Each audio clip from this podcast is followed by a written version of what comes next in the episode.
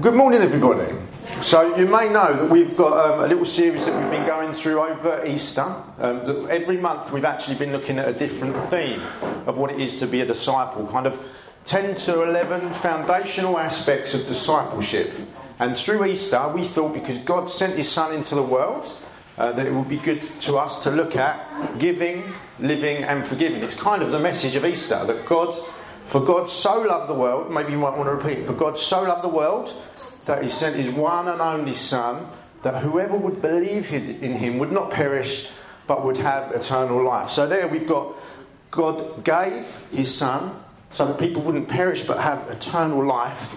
And what that looks like, if you know the story, is actually God is forgiving all of mankind for the sin in their life, for the imputed sin, the sin that they inherited from Adam and Eve, the sin that's part of our spiritual DNA even without doing anything wrong. If you want to say, I haven't done anything wrong, well, even if you were that miraculous unicorn that doesn't exist, that's never done anything wrong, never thought anything wrong, actually, there's imputed sin, inherited sin from our mother and father right through the ages, Adam and Eve. It's part of our spiritual DNA. And God's forgiven us of that transgression, He's forgiven us of that wrong, wrongdoing, and also, really handily, and thankfully, all the things we have done wrong and we should have done that we didn't do, and all the things that we sort of think about that we don't do. God's forgiven us of all of that stuff. And so today we're going to finish the series by looking at forgiveness. And so what I want you to do is on your in your groups before you look at these verses, I want you to just to have a quick little conversation. Try and let everyone take part. So not like five minute diatribes. You're only going to have uh, a couple of minutes to do this as a group.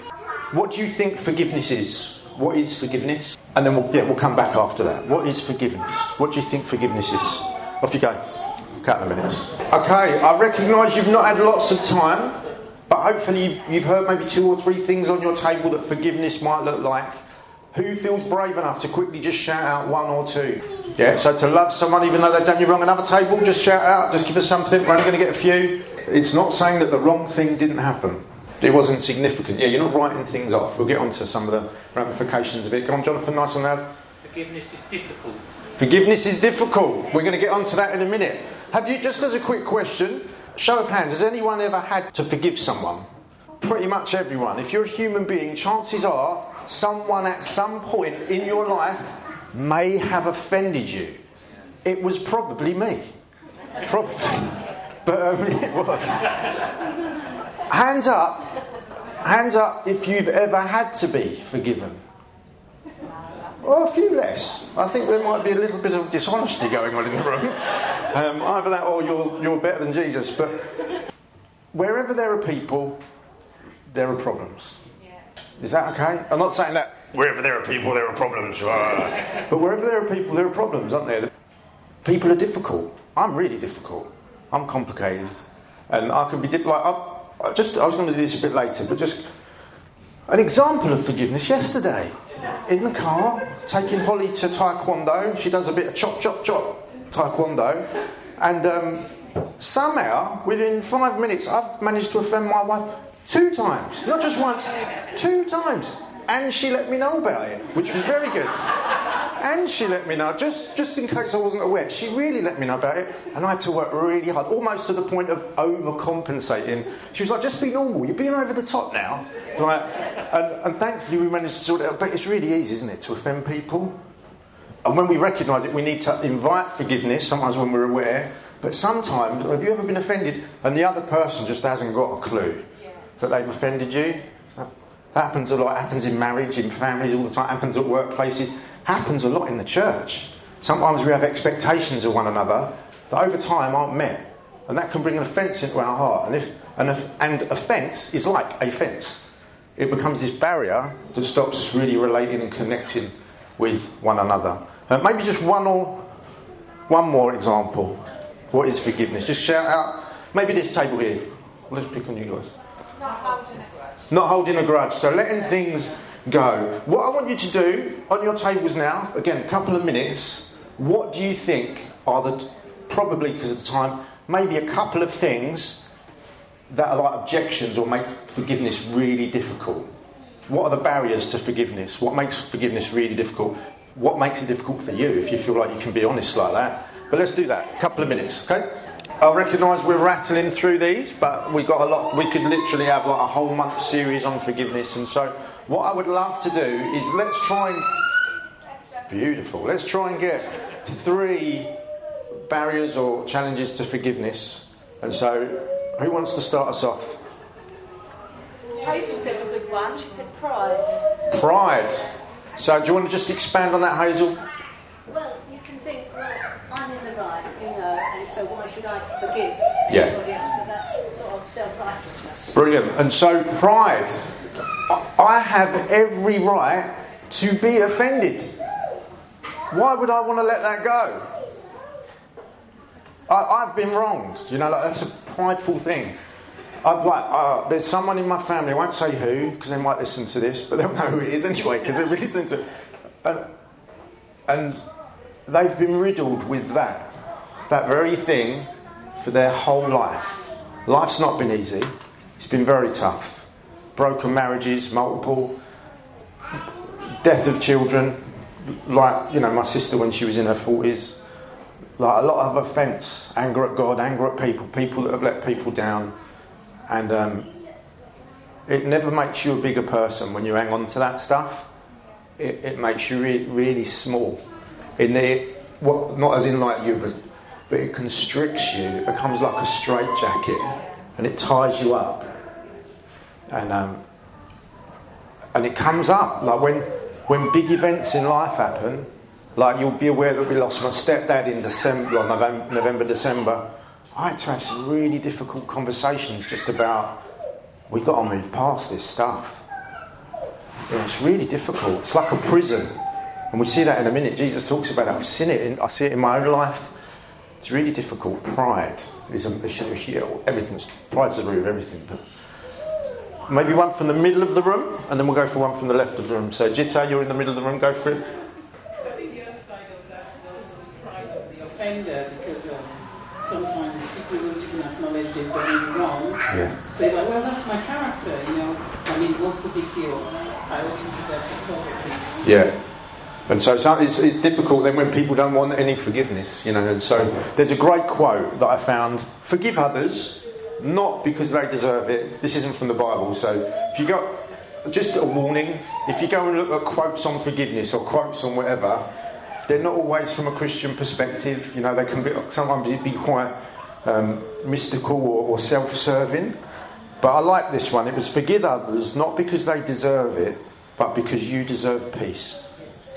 In the Bible, when you read about what happens with unforgiveness, is that you'll never experience the peace of God because you're actually restricting His peace coming into your life by not doing what He's done to you. And we'll see that in a minute. Um, we didn't deserve forgiveness, did we, when Jesus came to the cross? The Father had every right to be offended at us and our turning of our backs on Him, yet something had to change. And so He stepped in and kind of died to himself, didn't he? It, it's that little bit of dying that needs to be done, isn't it? In the human heart. It's all a heart issue. Like with giving, these things are so linked because they're not just things that we do. Like praying is something we can do, isn't it? Reading the Bible is something we can do. Whereas with forgiveness and with giving, it's like we're, there's a heart issue. It reveals something in our heart that we're, we're prepared to let go of something that we feel like we've got every right to hang on to, whether it be what God's entrusted to us in regards to our money that we think we've earned, rather than seeing the grace of He's anointed the places and the times and the days we'll live and work, or whether it's actually that offence. It's mine, and you think, oh, get rid of it. You know, don't, don't carry that thing, it's like poison. And then the, this side of the room, just give us one. What have we got? Nice and loud. We had a repetition of the offender keeps doing the same thing. Yeah, how many times should you? Like, there's there's a great verse. Peter, I think Peter says, "How many times should I forgive my brother?" Well, seven times? No, seventy-seven. Like multiply it, way more than you think. Keep forgiving, but yet there are things I think like healthy boundaries that often don't get talk, talked about enough in the church. Um, another little example I'll give you. Again, you won't know this person, but I'm going to change their name. Um, I've got a friend called Annie. She's not local. Uh, I've actually bumped into her in London. I'd gone to go and meet someone um, for a church thing, and uh, she was there. So I managed to get an hour with Annie, and, um, and we were talking about some things. And Annie's a beautiful believer, and she's been remarried. And the reason she was re- re- remarried was years ago, her first husband had an affair with the babysitter. Heartbreaking, devastating, destroyed her life, destroyed her world. Somehow, Annie has managed to find from God, she hasn't got in, in of herself, the ability to let go of that offence so that it doesn't define her anymore, so that she's not in the prison of that, of that anger, which she's got every right to have towards her ex husband. Somehow she's now able to navigate the children she's got from that first relationship, having relationship with him, which means him coming into their life fairly regularly. Yet with this, she could have that huge offence. Imagine the train trek, train wreck that would be in the lives of her children if she couldn't have found to get to that point. Doesn't mean any of it was right. And I'm sure that, I don't know all the details about whether there was repentance and stuff, but there doesn't need to be. Because she's extended it, whether he knows it or not, which means she gets to go free even if the other person doesn't. It's really powerful, isn't it? I'm sure many of us can think of times where we've had relational difficulties in our family. Maybe for some of you, what I've just said might have really been something you've gone through. And if it is, my heart breaks because I grew up with my mum had been married multiple times, my sister the same, and I've seen the devastation that can cause in families. It's really difficult, and it, and it can leave kids really messed up. It did with me. If it wasn't for the grace of God doing something in my life, I don't know where I'd be. Sometimes it's that we've been overlooked. We feel like no one notices us. We're in the workplace, everyone else seems to get promoted. We're working faithfully, everyone else seems to get, get ahead. Am I cursed? What's going on with me? Life's just really difficult. Like I said earlier, sometimes it's unmet expectations. You can have that in relationships. You think that you're going to have more time with people than you do, and or there's, you know, you think that people are going to be something that they, they prove out that they're not going to be, and you have to kind of reframe. And all of these things can cause offence, can't they? And there's lots of, lots and lots of other examples we can probably think of. Yeah, and so someone's just shared for those who are listening in of the power of forgiveness. And um, so I was just going to use one thank you for sharing that. One example for me, for me was my dad. My dad had left my mum when she was pregnant with me, never wanted anything to.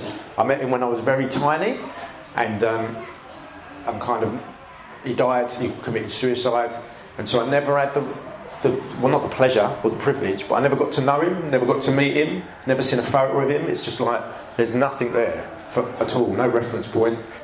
And um, I'd become a Christian, and I was in this kind of counselling session, I guess you'd call it like a Holy Spirit led counselling session. And they were just asking me questions, and it, you know, everything when you ask the questions, it always leads to your parents, doesn't it? It's all their fault, I'm messed up.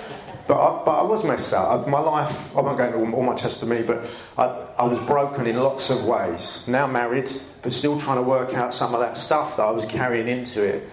And um, the, the person just said, I really feel like you need to forgive your dad for not not being around for you and not loving your mum enough. And uh, as I went to try and do that and just forgive him, like, where's Jesus in the room? Could you talk to Jesus about it? I, I found that I couldn't. It was like something was constricting my throat. Something inside me was literally almost not choking me as in I was in pain, but I couldn't cough it up. And there was a real battle going on. These people started praying in tongues and and, and, there was like a tug of war going on, it felt like in my soul. And then all of a sudden I managed to almost like cough up, I forgive you, Dad. I forgive, and I was like, tears were coming and stuff. And it, and it genuinely, it was like something left my body.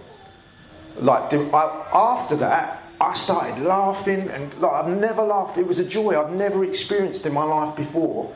I was like, this doesn't make sense. One minute I'm like, and it felt like a weight had been lifted off of me.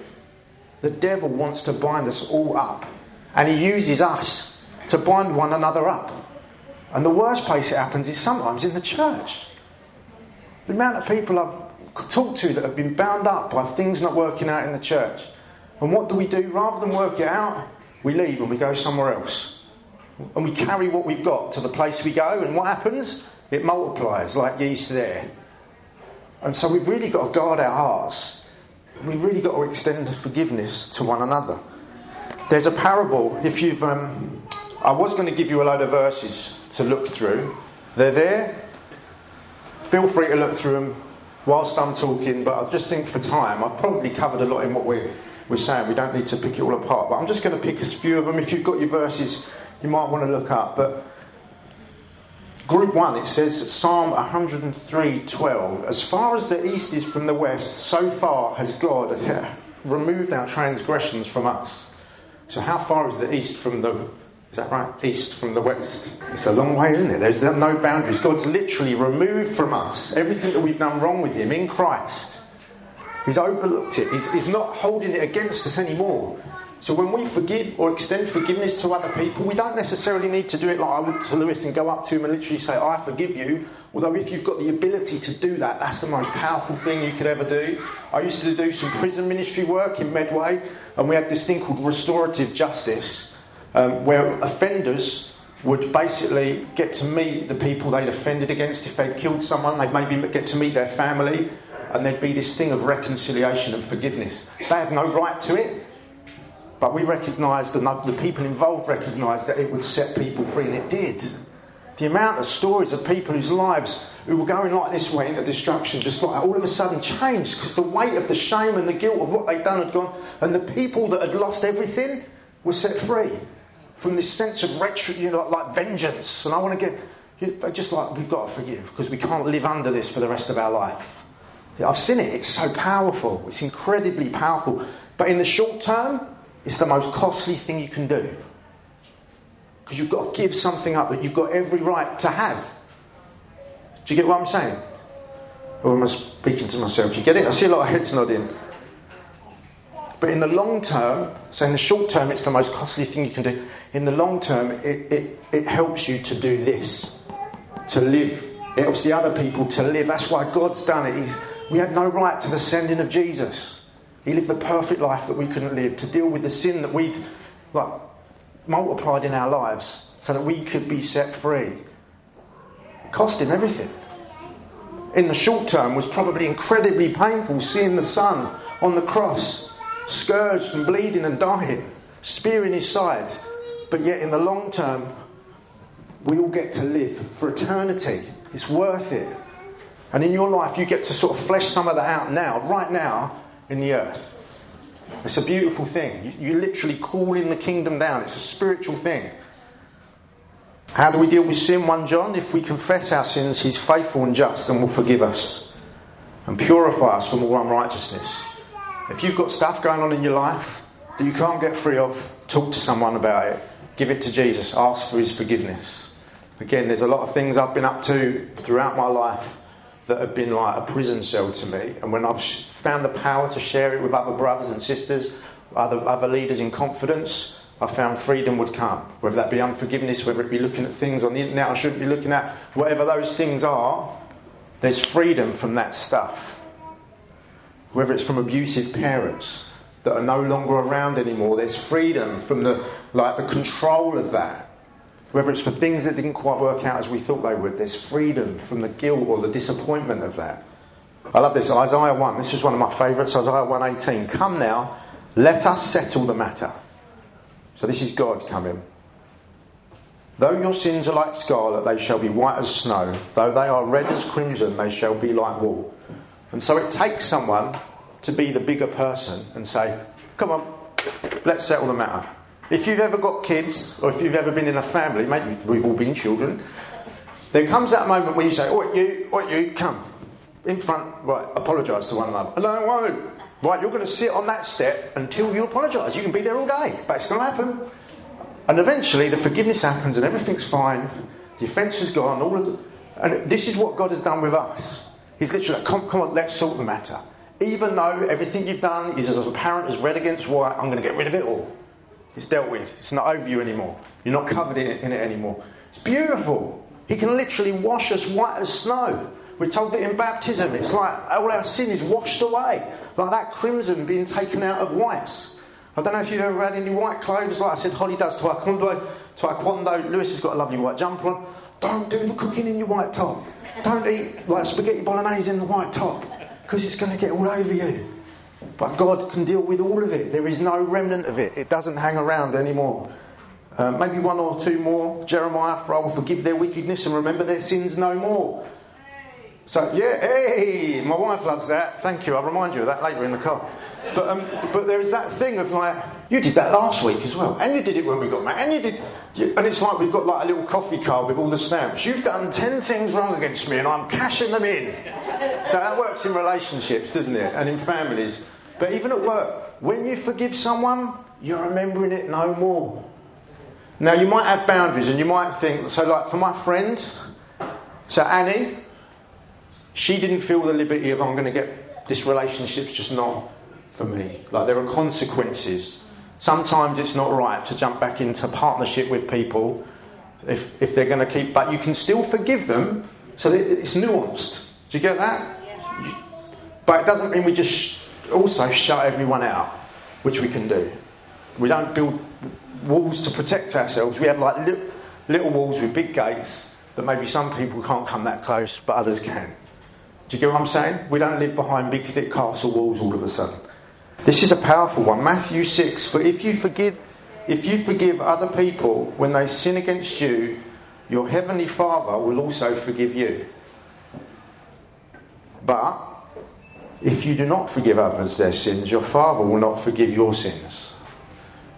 That's not fair. It's easy to say that, isn't it? It's not fair. But we have no right to forgiveness, and neither do the other people. And so, as we receive God's forgiveness, we're able to forgive others. But if you look here, actually, what happens first? It's as you forgive others, you're going to feel the forgiveness of God. It's like you've got an action to do.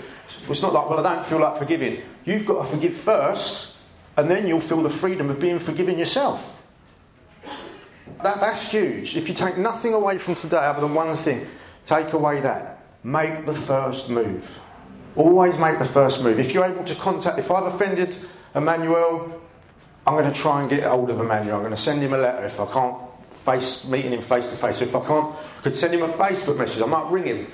If it's someone that's long gone, deceased, left the country, just do, deal with God. Because you're, you're experiencing forgiveness for yourself. And I believe supernaturally we're all connected. And so God can do something in that person's heart, whether we see it or not, by the very fact that we've opened the jail cell for them to come free. Matthew 18, 21, 35. This is on the thing. I just want to quickly read through this. I won't spend a lot of time on it. This is Jesus. I wanted to kind of expand on this. I might do a midweek teaching just on this parable, if that's okay, and I'll share it in the Hope Hub. But then Peter came up and said to Jesus, Lord, how often will my brother sin against me? We heard this one earlier, didn't we? How many times should we forgive? Uh, as many as seven times? Is that enough? Seven times? That's quite a few. As, as many as seven. But Jesus said to him, I do not say to you seven times, but 70 times seven. So what's seven times seven? It's 49. Add an naught, and that's 490. He's saying 70 times. That's a lot. That's like more than you can count. Like you, I don't know how many times I've had to forgive my wife. All the time. Um, or vice versa. Or vice versa. And he says this Therefore, the kingdom of heaven may be compared to a king who wished to settle accounts with his servants. When he began to settle, one was brought to him who owed him 10,000 talents. And since he could not pay, his master ordered him to be sold. He's selling his servant with his wife and his children and all that he had, and payment had to be made. You owe me something, and I'm going to get it. So the servant fell on his knees, imploring him, Have patience with me, and I will pay you everything. This guy's pleading for his life, for everything his house, his family, his job, everything. And out of pity for him, the master of that servant released him and forgave him the debt completely, like we've just been saying, completely forgave him. But when that same servant then went out, he found one of his fellow servants who owed him nowhere near as much, just a little bit. He owed, he owed the, like the king loads, but his mate only owed him, say, like five, but he owed that guy thousands. And seizing him, he began to choke him. And he said, Pay me what you owe. So he's just been forgiven everything, and now he's trying to extract just a tiny little bit from someone else. So his fellow servant fell down and pleaded with him, Have patience with me, and I will pay you. But he refused, and he put him in prison until he should pay the debt. When his fellow servant saw what he had done, they were greatly distressed and they went and reported to their master all that had taken place. So now the king knows about it, the guy that had done the first bit of forgiving. And he summoned him and he said to him, You wicked servant, I forgave you everything, all that debt, because you pleaded with me. But you should have had mercy on your fellow servant as I had mercy on you. And in anger, his master delivered him to the jailers until he should pay all his debt. So also my heavenly Father will do to every one of you. So Take this to heart. This is how God deals with us. If we forgive others, we get to go free. But if we start holding the little against other people, God's like, hang on, I've forgiven you, and you're withholding forgiveness from others. There's like a, a, a covering that comes over us. We don't experience the forgiveness in our heart, the peace of God. It's like we, we end up being handed over to be tormented by the jailers, is what it says. That torment is physical, it's spiritual, it's emotional, it's difficult, it's painful. It manifests in lots of different ways. There was a, uh, a little study that I looked at last night, a, a PhD that someone had done. I just read the, um, the first bit. I just want to read something to you because even if you're not someone of faith, this is sort of something that's quite, quite powerful. The premise was that this person had done a study of 150 different people, 150 different people, to see the effects of forgiveness and unforgiveness in the lives of young adults. And what the basically cutting to the end of a very big PhD, thousands of words, was there, there is a definite correlation, there's a definite link between people experiencing like freedom and peace and health emotionally and physically when they are equipped to forgive other people. When people don't forgive other people, it looks like depression, it looks like infirmity, it looks like real challenge. Like, and, and there's loads of papers. I was looking yesterday. It's like loads of studies have been done on it. That's just from a secular perspective. So if there's anything at all going on in your life that keeps raising like an anger or a sense of frustration or it's a distraction, deal with it with God. I'm not saying it's easy. It's like one of the heaviest things to do. It's like casting a massive like anchor overboard, like you're getting rid of something but it'll bring you freedom. It'll help you to truly live. And then as you do it, the freedom comes. We've got to make the first move. And in the Lord's Prayer, I'm just going to read this to N. Lewis, if you could maybe bring this up. And I'd love it if maybe we could read this together just on our tables or just pray it over one another. I'm going to read it first, and then maybe we'll do that on our tables. And so, Jesus, when he was asked, his disciples went to him and said, How should we pray? A huge part of that prayer is about us forgiving other people and the Lord forgiving us. It's huge. Like, forgiveness is a huge part of the foundation of what it is to be a believer. And so I'm just going to read this out, and then after that, we're going to go to our tables and we're just going to pray. For some of you, in your mind, I think you'll be thinking of a situation or a person or something that you've maybe been carrying all of your life and it's worn you out and you're tired and you're bitter and you're angry about it. And you've got every right to be. Every right. But the Lord don't want you to carry that. He wants to carry it on the cross. He literally wants it on his shoulders. He wants you to put it on him.